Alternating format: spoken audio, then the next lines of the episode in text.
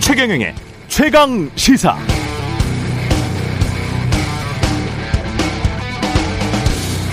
네, 어제 윤석열 대통령의 국회 첫 시정연설 소상공인의 손실 보상을 온전히 하겠다. 방역과 의료 체계 전환을 위해서 3조 5천억 원을 지원하겠다. 물가 등 민생 안정을 위해 총 3조 1천억 원을 투입하겠다고 했습니다. 언뜻 다 좋은 말들 같지만 마지막 말 물가 등 민생 안정을 위해 수수께끼 같은 말입니다. 왜냐 지금 물가가 오르는 이유는 크게 보면 두 가지인데요. 코로나19 이후에 돈이 많이 풀렸기 때문이고요. 우크라이나 전쟁 등으로 에너지 곡물 가격이 폭등했기 때문입니다.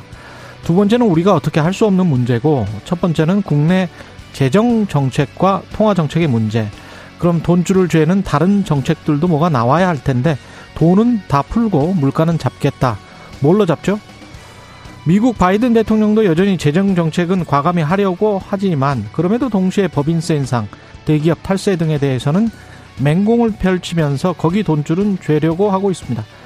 재정으로는 국민들 복지 추구하고 슈퍼리치나 미국 대기업들 돈은 더, 더 걷어들여서 균형을 맞춰보려고 합니다. 그런데 우리는 세금도 깎아주고 돈은 더 풀어준다면 남은 건 통화정책, 금리 인상 하나밖에 없습니다. 그건 한국은행의 몫이지 중앙정부의 몫이 아닙니다. 결국 집권 초 특히나 지방선거 앞두고 인기 없는 정책은 가급적 하지 않겠다.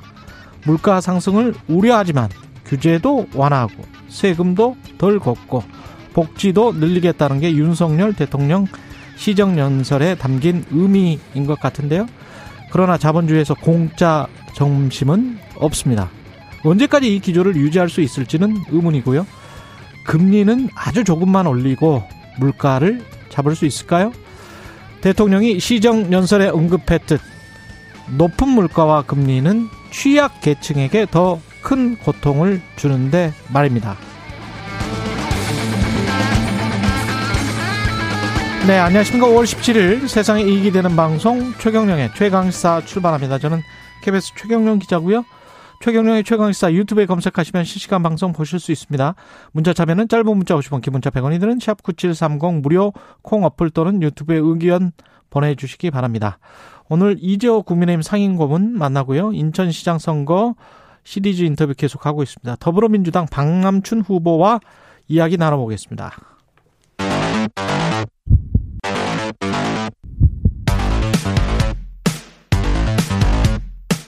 오늘 아침 가장 뜨거운 뉴스 뉴스 unboxing 네 뉴스 unboxing 시작합니다. 민동기 기자 김민아 시사평론가 나와 있습니다. 안녕하십니까? 안녕하십니까? 예. 오프닝에서 이야기했듯이 어제 첫 시정 연설이 있었습니다. 윤석열 대통령이 국회 본회의에서 열린 시정 연설에서요. 추경이 이른 시일 내에 확정될 수 있도록 국회 협조를 간곡히 요청드린다. 이렇게 얘기를 했습니다. 초당적 협력과 의회주의를 강조를 했고요. 아무래도 민주당의 협조 없이는 입법을 통한 국정 운영이 어려운 상황이기 때문에 네. 협력을 좀 요청하는데 연설에 방점을 찍은 것으로 보입니다. 어제 시정 연설에 몇 가지 좀 특징적인 게 있었는데요. 본회의장에서 어, 자주 등장했던 손팻말이라든가 야유, 고성 이런 게 없었고요. 아, 특히 연설에서 많이 언급된 단어를 보니까 경제, 위기, 그리고 의회 이런 단어들이 음. 많이 언급이 됐고 초당적 협력도 세 차례 언급이 됐거든요. 예. 그러면서 영국의 사례를 좀 들었습니다. 제2차 세계대전 당시 당시 영국의 보수당과 노동당이 전시 연립 내각을 구성을 했는데 당시 보수당의 또 처칠과 노동당의 애틀리가 손을 잡았거든요. 그러니까 이런 부분을 언급을 하면서 지금은 그때 파트너십이 굉장히 좀 필요하다 이런 점을 강조를 했는데 도와달라 이 얘기인 음. 것 같습니다. 전쟁과 같은 상황으로 인식을 하는 거죠 대통령은. 네, 그래서 영국의 사례 같은 경우도 전시내각을 이렇게 거국내각으로 구성을 해서 음. 전쟁을 위한 이런 준비라든가 전쟁 수행을 가능하게 하는 어떤 경제 정책이라든가 이런 것들을 편 거잖아요. 예. 그걸 통해서 전쟁을 한 건데 근데 유의할 것은 이렇게 전쟁을 하고 나서 그러면 이제 아무래도 전쟁 이 전시 경제 때문에 어 일반적인 가계 부담이나 이런 것들이 상당히 커졌을 거 아닙니까 영국도 그렇겠죠? 엄청 났겠죠 사실 음. 그 상황에 대한 책임도 국민들이 물었습니다. 그런데 어, 당시에 이제 정권을 잃은 거는 이후에 정권 잃은 건 보수당이었고 노동당이 이제 그 정권을 차지하게 되거든요. 무슨 얘기냐면 협치와 통합을 언급하고 요구하고 하는 것은 당연한 이제 얘기고 그런 것을 언급한 것은 굉장히 이제 중요한 대목이고 긍정적으로 평가할 수 있는 대목이 있는데 이걸 실제로 만드는 것은 일정 부분 정치적 손해라든가 어떤 여러 가지 어떤 정책의 어떤 전환이라든가 이런 것들을 감수하고 이제 어 대통령이 요청해야 되는 그런 상황이라는 것도 인식할 필요가 있다는 겁니다. 그런 점에서 지금 지적한 거국 내각 같은 것? 그렇습니다. 예. 거국 내각이라는 게 이제 인사의 문제이기도 하지만 결국은 음. 이제 정책의 문제이기도 한 거거든요. 그렇죠. 그리고 인사의 네. 문제라고 봤을 때는 뭐 이 윤석열 대통령은 이제 인사에 대해서는 지금 이제 뭐 이 한덕수 국무총리 후보 인준을 이, 이 야당에 요구하고는 있지만 예를 들면은 이제 한동훈 후보자 임명이라든지 이런 것들은 오늘 강행할 것으로 예상이 되거든요. 예. 그럼 이런 것들이 아마 인사에서의 협치나 이런 걸로 나타나기는 조금 어려운 부분이 있을 것 같고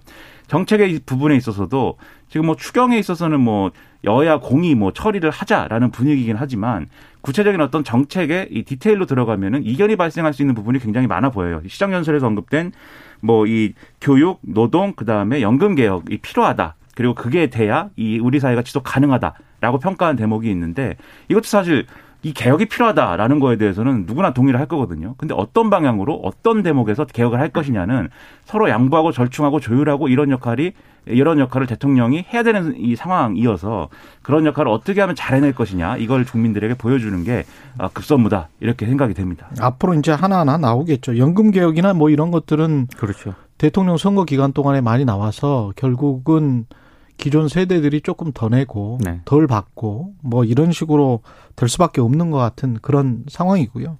노동개혁 같은 경우는 보수 정부에서 노동개혁을 이야기를 하면은 보통은 노동시장의 유연화를 이야기를 많이 했잖아요. 노동계가 이미 반발하고 있고요. 그렇죠. 그러면서 이제 노동시장의 유연화 그리고 노사정 대 합의. 그렇죠. 근데 그게 어떤 관점과 어떤 시각의 대합의인 것이냐. 음.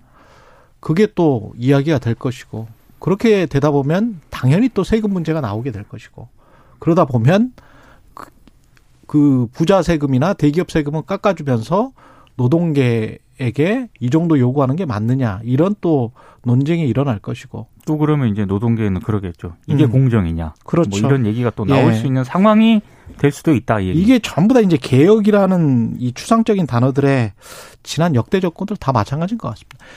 교, 교육 개혁도 마찬가지죠. 어떤 관점에서의 교육 개혁이냐, 공교육 개혁이냐, 아니면은 사교육을 어떻게 그 지금 너무 학부모들 부담이 많은 건 사실이잖아요. 그렇죠. 그래서 어떻게 뭐 전두환식으로 해버릴 수는 없는 거 아니겠습니까? 네. 사교육을 완전히 다 금지시키고 뭐 이렇게는 못 하잖아요. 뭐 어떤 개혁이냐에 관해서는 또 아주 절충이 필요할 것 같은데 근데 그게 굉장한 지금 예. 말씀하신 대목들이 굉장한 철학적 차이가 있는 얘기예요. 그렇습니다. 그 교육개혁이라는 것도 이제 말씀하신 이제 공교육이나 사교육이나 문제도 있지만 음. 우리 사회에 필요한 이제 인재, 인적 역량을 어떻게 어, 길러내고 음. 그것을 어떤 방식으로 이제 할 것이냐에 대한 얘기고 음. 그게 사회 시스템하고도 연결이 돼 있는 거거든요. 예를 들면은 과거에는 예를 들면 교육을 통해서 하나의 직업을 가질 수 있도록 하는 어떤 그런 이제 아, 교육이 필요하고 그런 게 뭐 바람직하다라는 의견도 있었지만 대체적으로는 뭐 전인 교육 그래가지고 여러 직업을 가질 수 있도록 하는 그런 교육이 필요하다라는 이제 이 주장도 나온 거잖아요. 그리고 최근에 이제 노동 개혁이나 이런 것들도 맞물리는 얘기인데 결국은 사회 안전망이 강화되고 이 노동의 지금 말씀하신 어, 이 유연성이 또 강화되는 것이 같이 가야 되는데 그러려면 지금 말씀하신 대로 어, 세금 문제라든가 재정 문제라든가 이렇게 같이 논의할 수밖에 없는 거여서 음. 이 개혁 다 하는데 상당한 정치력이 필요한 겁니다. 그렇죠. 그 정치력을 어떻게 발휘할 것이냐 이제 보여줘야 될 시점이 이제 이 보여줘야 되는 시점이 왔다고 보는데 아 오늘까지는 어, 오늘 아직 시작이 안 됐으니까 음. 그죠? 네 오늘부터는 보여주리라 참- 이렇게 기대를 하고 있습니다. 네. 차근차근 우리가 풀어갈 수밖에 없어요. 교육이나 연금이나 노동이나 굉장히 거대한 문제들이기 때문에 한꺼번에 또 윤석열 대통령이 다 요구한다. 이것도 무리라고 봅니다. 그리고 그렇죠. 너무 무리한 요구라고 보고요. 조국 한동훈 그 후보자 법무부 장관 후보자 케이스에서 보다시피 교육개혁과 관련해서는 지금 정말 상반된 그 이해관계가 있는 것이고 지금 제가 그 만들어낸 용어 자, 성층권이라는 성층권. 말이 있지 않습니까? 네, 원래 과학 용어인데 예. 네. 성층권에서 있는 분들, 있는 사람들의 교육에 대한 사교육에 대한 욕구, 그 다음에 유학이랄지 여러 가지 특수교육에 대한 욕구하고 특별한 교육에 대한 욕구하고 그리고 일반 사람들이 서민들이 공교육을 좀 강화시켜 달라는 거하고는 전혀 달라요. 그렇죠. 예. 근데 프랑스 마크롱 대통령 같은 경우에 중도라고 하면서 제일 처음에 실시했던 게 어린 저 가난한 집 아이들 거기에 교사 수를 대폭 네. 늘려버리고 거기에 교육을 굉장히 강화시켰단 말이죠. 그러면서도 노동시장 유연화를 하자 뭐 이러면서 이렇게 프랑스를 달랬단 말이에요. 그러면서 연임에 성공을 했는데 그렇게 서로 주고 받는 게 있어야 돼요. 그거 하나도 없이 어 본인들은 저 성층권에서만 계속 놀고 너희들은 오지 마. 이거는 우리 아파트니까 너희들은 뭐 임대주택은 오지 마. 이런 식의 사회에서 그 공교육도 그러면 공교육은 뭐 가난한 지역에 사는 가난한 자치구에 사는 쪽은 예산을 그럼 덜, 덜 받을 수밖에 없는 거 아니야? 라는 게 당연한 그러면 뭐 하나도 안 풀리죠. 아무것도 안 풀립니다. 씁쓸하네요. 예, 네. 아무것도 안 풀려요. 그러니까 이런 복잡한 문제들을 구체적인 현실 한동훈 법무부 장관 후보자 이런 계기를 해서 좀 배우고 뭔가 미래를 고쳐나가야 돼요. 이건 제가 한 말이 아니고 윤희숙 전 의원이 어떤 칼럼에서 한 말입니다. 좋은 네. 글 많이 쓰셨어요. 네. 예, 그래서 그대로 인용을 했습니다. 저도 동의를 해서. 예. 오늘 한동훈 임명을 강행하느냐, 한덕수 인존을 하느냐, 뭐 이런 결판이 납니까? 한덕수 후보자 그 원래는요 음. 한동훈 법무부 장관 후보자 인사청문 경과 보고서를 어제까지 재송부해 달라고 윤석열 대통령이 이제 국회에 요청을 했거든요. 예. 그래서 이제 오늘부터 한동훈 후보자 임명을 강행을 할 수는 있습니다. 그래서 김현숙 여성가족부 장관 후보자하고 한동훈 법무부 장관 후보자 임명안을 윤 대통령이 제거하지 않겠느냐라는 게 언론들의 대략적인 관측이고요. 물론 민주당은 반발을 하고 있습니다. 그리고 어제 국회 법사위 소속 민주당 의원들이 국회에서 기자간담회를 열었는데 역시 이제 임명 반대 의사를 거듭 확인을 한 그런 상황이거든요. 만약에 이제 한동훈 후보자 임명을 강행을 할 경우에는 야당과의 충돌은 좀 피하기 어려울 것 같고요. 다만 민주당도 고민은 좀 하나 있습니다. 지금 지방선거를 앞두고 있는 데다가 이렇게 계속 이제 한덕수 국무총리 후보자 인준까지 거부를 할 경우에 너무 지금 저막 출범한 이 정부를 좀 발목 잡게 하는 것 아니냐 이런 음. 프레임을 굉장히 좀 우려하는 것 같고 그래서 어, 민주당의 지도부도 이 부분을 굉장히 좀 우려는 하고 있는데 아무튼 어, 오늘이 강행을 하면서 굉장히 여야 간의 어떤 그 어, 어제 협치를 얘기했는데 어, 초당적 협력 이런 걸 얘기했는데 오늘 그게 상당히 좀 어그러질 수도 있는 그런 상황입니다. 그래서 이런 게 좀 걱정스러운 건데요. 근데 이제 윤석열 이 정부의 입장은 이런 겁니다. 내일 이제 어 선거 관계 장관 회의 이런 걸 해야 되는데 여기 법무부 장관이 이제 와야 이제 된다는 거죠. 음. 그래서 오늘 한동훈 장관 후보자 임명 강행할 가능성이 높다고들 보는 게 그래서인데 근데 이게 필요가 있으니까 이제 임명 강행하다 강행을 할 수밖에 없다라는 거에 대해서는 여기도 이제 민주당이 할 말이 있어야 되는데 더불어민주당 입장에서는 정치적으로 지금 좀 코너에 몰려 있는 상황이에요. 냉정하게 얘기해서 왜냐하면 한동훈 법무부 후보자 법무부 장관 후보자 인사청문회가 좀 이제 우스운 장면들의 연속으로 해서 끝난 것처럼 지금 돼버렸잖아요. 물론 우리가 뉴스를 통해서 여러 가지 이제 어, 의심스러운 부분들 그리고 이제 부적절한 부분들 이런 것들을 계속 얘기하고 언급했지만 인사청문회에서 한 방은 없었다 이렇게 막 평가를 하고 국민의힘이 그런 과정에 대해서 예, 민주당이 이제 스스로 수습하지 못하는 모습을 보인 데다가 지금 지지율이 이제 하락 국면이고 거기다가 이제 어 박완주 의원 사건까지 겹치면서 이게 분위기가 좋고 막 인사 문제에 대해서 막 몰아붙이는 국면이면은 왜 임명 강행하 느냐 우리는 한덕수 총리 후보자 인준 안돼 이렇게 얘기하는 거에 힘이 확 실릴 텐데 지금 그러지 않은 상황이다 보니까 내부에서 민주당에서도 이건 뭐 어쩔 수 없다라는 분위기가 좀 있는 것 같아요. 그래서 어 송영길 선거 선거 출마한 송영길 후보의 경우도 그렇고 우상호 의원의 경우도 일단 한덕수 총리 후보자 인준은 하자. 인준을 음. 하고 그다음에 대신 이제 정호영 보건복지부 장관 후보자 같이 명백하게 이제 결격 사유가 있는 경우는 낙마를 이제 자진 사퇴나 이제 지명 철회를 또 주장을 하고 요구를 하고 음. 나머지에 대해서는 지켜보면서 평가하는 게 맞지 않느냐 이런 목소리도 내부에서 지금 나오는 거거든요. 예. 그래서 아마도 아마도 반발은 하겠지만 민주당이 한동훈 음. 후보자 임명 강행하면은 반발은 하겠지만 정호영 후보자에 대한 이 자진 사퇴나 이런 것들이 같이 이뤄질 경우에는 음. 아마도 이제 한덕수 후보 총리 임명 동의를 하는 거에 대해서는 어느 정도는 타협을 해야 되지 않겠느냐라는 그런 전망에 좀 힘이 실리는 것 같습니다. 예. 그리고 윤석열 당선인 시절에 강용석 후보와 통화를 했다. 이게 지금 논란이 되고 있습니다. 한국경제가 지난 13일자에 이제 보도한 내용입니다. 예. 강용석 지금 무소속 후보를 인터뷰를 했는데요. 음. 김동연 후보랑 싸워야지 왜 김은혜를 공격하느냐. 당시 이제 당선자 신분이었던 지금 윤 대통령이 그렇게 중재 전화가 왔었다라고 인터뷰를 통해서 밝힌 겁니다. 근데 지금 대통령실은 그런 전화는 없었다. 그러니까 그런 전화를 하지 않았다라고 대통령실이 이제 반박을 했는데 예. 강용석 후보가 어제까지는 입장 발표가 없었거든요. 예. 근데 오늘 중앙일보를 보니까 음. 통화 기록이 있다. 예. 다만 예. 지금 대통령의 국정 운영에 부담을 줄 수 있기 때문에 이 문제를 사실은 이 문제를 더 이상 이제 언급은 하지 않겠다라는 입장을 밝혔고요. 왜냐하면 경기도 선관위에 지금 고발을 했거든요. 그렇습니다. 민주당이 지금 예. 대통령을 고발한 그런 상태이기 때문에 이건 선거 개입이다라고 해서 음. 그리고 이거 인터뷰했던 한국경제 기자도 이제 미디어 오늘 등에서 취재를 했더라고요 보니까 보니까 취재 응하지 않았다라고 합니다. 음. 네. 진실을 좀 가려주면 좋을 텐데 말이죠.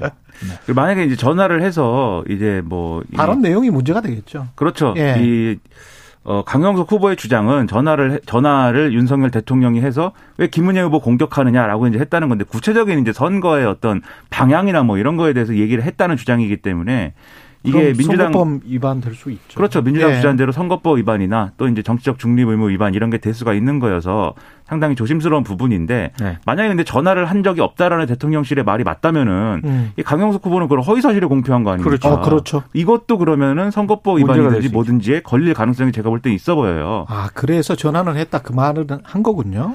그래서 네, 변호사가 누가, 예. 누가 뭐 거짓말을 하는지는 모르지만 네. 이거는 뭐 결국은 진실을 가리게 되는 것은 수사기관으로 가야 될 텐데 음. 대통령이 전화를 했다라는 거에 대해서 수사기관이 이거를 잘 수사를 할 수 있는 상황인지 그건 좀 큰 의문으로 남을 것 같습니다. 그러네요. 낯술 논란도 있었습니다. 그러니까 대통령실에서 뭐 나중에 낯술도 괜찮다 뭐 이런 이야기를 윤 대통령이 했다라는 건데 그거는 아니다 사실 무근이다. 그러니까 나중에. 매일 경제가요. 예. 이걸 어제 이제 또 단독을 달고 보도를 했는데 음. 윤 대통령이 국민에게 정책을 설명하고 설득하는 과정에서 이른바 낯술이 필요하다면 좀 해도 된다. 이런 취지로 이제 얘기를 했다는 거예요. 예. 근데 이 보도 이후에 대통령실이 언론에 이제 공지문을 배포를 하는데 이거 사실 무근이다. 이렇게 얘기를 했다는 거고 대통령실 관계자는 낯술 이야기를 한 적이 없다. 이렇게 지금 명확하게 입장을 밝힌 상황이거든요. 예. 근데 매일경제 기사를 제가 찾아보니까 아, 여전히 단독을 달고 그 기사가 있는 상태입니다. 근데 이런 거는 사실 대통령의 말 한마디 한마디를 또 이렇게 어 너무나 진지하게 이제 받아들이고 뭐 이럴 필요가 있을까 싶은 생각도 듭니다. 왜냐하면은 낯술 을 하라는 게 반드시 낮 술을 해라 뭐 얘기를 했더라도 반드시 낮에 술을 먹어라 뭐 이렇게 한 게 아니라 음. 소통을 강화하기 위해서는 정말 그런 노력도 뭐 필요하다면 해라 뭐 이렇게 얘기한 정도라면 이 취지를 강조하라는 차원에서 이제 나온 얘기이기 때문에 소통을 강화해라라는 게 핵심이기 때문에 뭐 이걸 가지고 뭐 뭐 낮술 먹냐 뭐 이렇게 공격할 건 아니라고 보는데 그 민주당 과도한 문제제기나 이런 것들이 이걸 근거로 해서 같이 하는 부분이 있는 것 같아요. 이 부분 부분도 그렇고 그다음에 윤석열 대통령 뭐 출근 시간 얘기 막 이런 거 하지 않습니까 그렇죠. 민주당 이? 예. 근데 그것도 사실 대통령의 출근 시간이라는 게 물론 이제 논란이 되는 부분은 과거에 세월호 사, 건이나 이런 게 있었기 때문에 음. 그때 박근혜 전 대통령이 어디서 직무를 했느냐 이런 논란이 있다 보니까 이제 문제가 된 건데 그때는 출근 시간이 늦었다 뭐 이게 아니라 그때 뭘 했는지 모른다가 방점이잖아요. 근데 윤석열 시간. 예. 그렇죠. 그렇죠. 윤석열 대통령은 그게 아니고 음. 출근을 뭐 몇 시에 하고 이런 것들은 다 이제 지- 지금은 심지어 이제 출퇴근을 하고 있기 때문에 체크가 되는 거지 않습니까? 예. 그래서 그런 부분을 너무 과도하게 이렇게 뭐 정쟁화하는 것은 좀 바람직하지 않은 것 같아요. 뭐 이- 이렇게까지 얘기를 해서 공무원들이 막이 대통령실 공무원들이 실제로 낮에 모든 사람들이 술을 술에 취해 있겠습니까? 그러지는 않겠죠. 근데 뭐 이제 어제 그러지는 않, 않- 않을 겁니다. 어제 근데, 이 예, 기사가 말씀하세요. 예. 보도한 보도가 되고 난 뒤에 예. 제 주변에 몇몇 애주가들이 있는데 만세를 부르더군요. 기자들이 낮에 술을 많이 먹어요. 그게 사실 문제 아닙니까? 그것도 문제예요. 문제인데 이거는 그 술과 지각과 낮술과 이게 좀 연계되는 측면으로 이게 꼭 그런 거는 아닌데 혹시 그럴 그렇지 않았으면 좋겠다 이런 뜻에서 자꾸 지금 민주당이 이야기하는 것 같은데 그 김건희 여사가 노무현 대통령을 우리도 좋아한다 뭐 이런 이야기를 했었잖아요. 근데 했었죠. 노무현 대통령 같은 경우에 애주가거든요. 근데 5년 동안 술을 안 마셨어요. 그 만찬장에서도 포도즙으로 마셨어요. 왜냐하면 그거는 이제 조기숙 당시에 수석이 밝힌 내용인데 24시간 대통령은 깨어있지 않으면 어떤 상황이 발생할지 모르기 때문에 굉장히 본인은 술을 좋아하지만 5년 동안은 술을 안 마셨다는 거예요. 근데 그런 점은 저는 배워야 된다고 봅니다. 그러니까 대통령이라는 자리가 특히 우리는 남북이 대치되고 대치하고 있는 상황이잖아요. 어떤 일이 어떻게 벌어질지 몰라요. 꼭 세월호 참사나 뭐 이런 게 아니고 국가 안보나 이런 측면에서 봤을 때는 그리고 이제 대표적인 애주가예요. 윤석열 대통령이. 그리고 그 전에 뭐 지각과 관련해서는 꼭 술 때문은 아니지만 그 대선 기간에도 지각은 꽤 있었거든요. 지각은 꽤 있었어요. 아, 기자회견 예. 그렇죠 이런데. 음. 어, 그런 것들이 있었기 때문에 그런 것들은 한번 살펴보시는 게 좋을 것 같아요. 예. 국정 운영하는 데 있어서 꼭 바람직하지는 않습니다. 예. 근데 술 자리는 또 마련하는 것은 필요할 수 있어요. 왜냐하면 야당과의 대화나 이런 걸 통해서 할때 음. 그럴 수 있죠. 뭐 식사를 한다든지 이런 거 술자리를 만들고 예. 더 소통을 강화하고 전 이런 거는 이제 필요한데 말씀하신. 대로 뭐 예. 직접 뭐 술을 마셔서 뭐 공무원들이 만취한다거나 그럴 그렇- 이유는 그럼요. 없는 거고 예. 안 되는 거죠. 음. 네. 그리고 민주당 의총에서는 박안주 제명했고요. 박안주 의원을 국민의힘은 지금 그 유재순인가요? 윤재순. 이죠 네. 윤재순 대통령실 총무비서관 경질 의견이 지금 여성 의원들이 지도부에 전달했다. 네. 예. 그러니까 민주당은 어제 의원총회에서 박, 박, 박완주 의원 제명안을 만장일치로 의결을 했고요. 음. 그리고 피해자가 어제 어제 박완주 의원을 경찰에 고소를 했습니다. 음. 그러니까 뭐 구체적인 혐의는 경찰에서도 밝힐 수 없다라는 그런 입장이긴 한데 일단 업무상 위력에 의한 강제추행 등의 혐의가 적시가 된 것으로 전해지고 있고요. 국민의힘 여성 의원들 같은 경우에는 윤재순 그 대통령실 총무비서관 경질 의견을 당 지도부에 전달을 했고 원내 지도부는 이 같은 의견을 대통령실 측에 전달을 할 예정인 것으로 지금 전해지고 있고요. 아무래도 왜곡된 젠더 의식 등이 이 직무 수행에 부적절하다 이렇게 판단을 한 것으로 보입니다. 다만 그 이준석 대표 같은 경우에는 윤재순 비서관 사과를 전제로 비서관 업무를 수행해야 한다. 그러니까 사과를 하고 업무를 수행하는 게 맞다. 뭐 이런 입장을 밝히기도 했습니다. 일단 박완주 의원은 지금 본인이 계속 자신의 한 일을 부정을 하고 있어가지고 음. 지금 아마 민주당이 이번 주 내에 국회 윤리특위에 이제 제소한다는 한다고 입장인데 그 과정에서도 사실관계 다툼이나 이런 거를 하려는 것 같아요. 근데 그럴 경우에 아 그게 바람직할 거냐, 바람직한 일이냐 그게 상당히 이제 의문이고 물론 사실관계가 틀렸다고 주장하면 그 따져볼 필요는 있겠지만 제가 볼 때는 어떤 반성이나 이런 것들이 필요한 어떤 그런 정치적 맥락들이 있는 건데 음. 그걸 너무 이 너무 전형적인 방식으로 가해자의 전형적인 방식이잖아요 이런 게 그렇죠. 그런 방향으로 안 갔으면 좋겠는데 상당히 이제 어 유감스럽고요. 그다음에 이 윤재순 총무비서관 경질 얘기는 이제 국민의힘 내에서 나온다고 지금 말씀하셨는데 이준석 대표의 표 이 태도를 보면은 윤석열 대통령이 뭐 윤재순 비서관 정리할 의지는 없어 보입니다. 음. 이 이준석 대표가 이렇게 얘기한 거는 이게 전 정부에서 예를 들면 이제 탁현민 비서관의 경우에 이 과거에 썼던 책에 이제 또 부적절한 게 있고 해서 그때 여러모로 거기에 대해 사과를 밝혔지만 일은 계속했다 이제 이 얘기거든요. 그래서 그렇죠. 거기하고 비교하면은 마찬가지로 하면 되지 않느냐라고 하는 건데 근데 뒤집어서 얘기를 하면 그때 사퇴 요구를 굉장히 했어요 국민의힘도 그리고 사실 저 같은 사람도 사퇴하는 게 맞다고 주장했거든요. 그런 저도 그랬어요. 예, 그렇게 생각하는 국민들이 비서관이 그렇죠. 공직자로서는 부적절하다 그런 소설을 쓴 것에 관해서 저도 그렇게 주장을 음. 했었고 그리고 이 케이스도 마찬가지라고 봅니다. 그렇죠. 똑같은 기준과 원칙이 적용이 돼야 되고 이분 같은 경우는 징계성 뭔가를 받았잖아요. 또 그렇죠. 관련해 가지고 한 두 차례나. 그렇습니다. 예. 그래서 단지 뭐 시, 시라고 보기에는 정말 흉측한 뭐 좀 불쾌한 예, 그런 문장들이었는데 그게 십니까? 이제 단순히 시를 떠나서 예. 어제 이제 잠깐 언급을 해드렸지만 한국일보 보도에 따르면은 음. 워낙에 이제 발언이라든가 이런 게 평소에 그렇죠. 문제가 많이 됐었다라는 별명이 보도. 음담 패설이었대요. 네, EDPS라는 용어까지 나왔을 정도니까. 그러니까요. 예. 예, 여기까지 하겠습니다. 오늘도 네 가지 뉴스밖에 못 전해드렸네요. 뉴스가 많은 많아요 예, 대한민국은. 뉴스 unboxing 민동기 기자 김민아 평론가였습니다. 고맙습니다. 고맙습니다. KBS 1라디오 최경영의 최강 시사 듣고 계신 지금 시각 7시 44분입니다.